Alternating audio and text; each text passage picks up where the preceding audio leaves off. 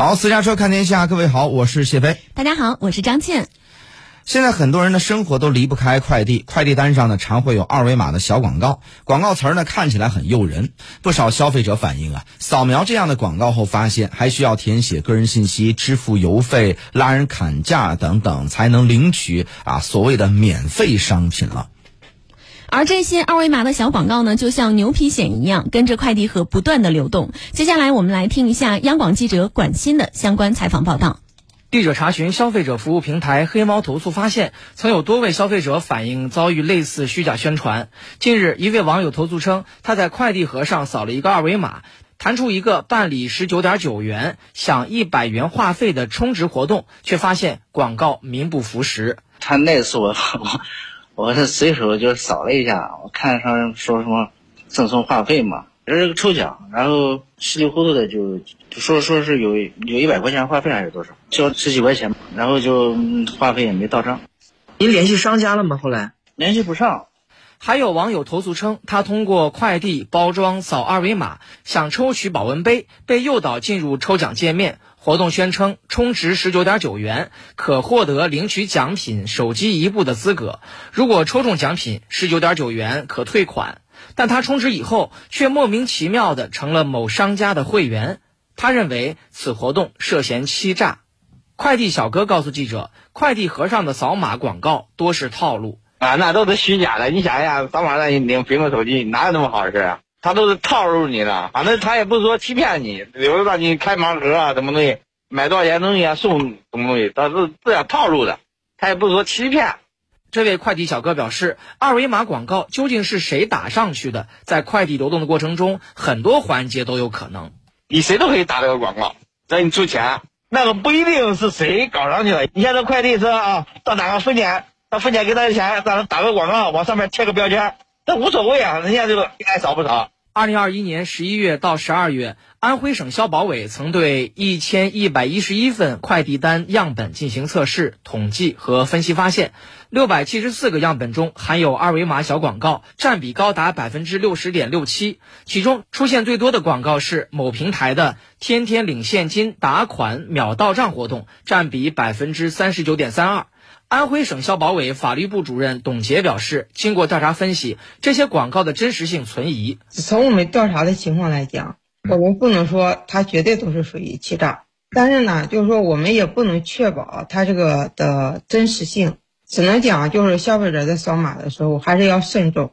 因为这里面涉嫌太多的是侵犯了消费者的知情权和选择权，我们也不能完全的说它是属于欺诈。我们要具体的每一个可能还要根据他的扫码广告的具体情况来判断。据介绍，调查人员在测试过程中从未抽中过以上广告语中的任何一个奖项，而且所谓的奖项都带有明确的推广目的，并没有什么奖项真正是广告宣传文字中提到的免费。很多广告抽奖前都要先填写详细的个人信息，甚至还有推广内容因涉嫌欺诈被暂停服务。董洁还表示，这些广告的责任主体往往一时很难做出判断。也就是说，如果快递盒上有涉嫌虚假的广告，究竟是谁贴上去的？相关方很容易推诿扯皮。一直在追查到底是谁贴上去的，然后呢，各方呢各执一词，都说不是自己贴上去的。所以这个调查呢，我们也是在后续的跟进，就是说等过段时间，我们还会做再做进一步的调查。二维码广告如果出现再泛滥的话，我们肯定会还是会说再进一步的深入调查的，责任方肯定是要把它搞清楚的。一位电商业内人士透露，总体来说，运营快递盒上的二维码广告的相关主体方，如快递公司、广告公司和商家，一般情况下有多种合作方式。有一部分是商家在做，有一部分是快递在做。快递公司有一部分它确实是知晓的，货是从他这儿发出去的嘛。还有一种的话呢，是做任务的广告公司，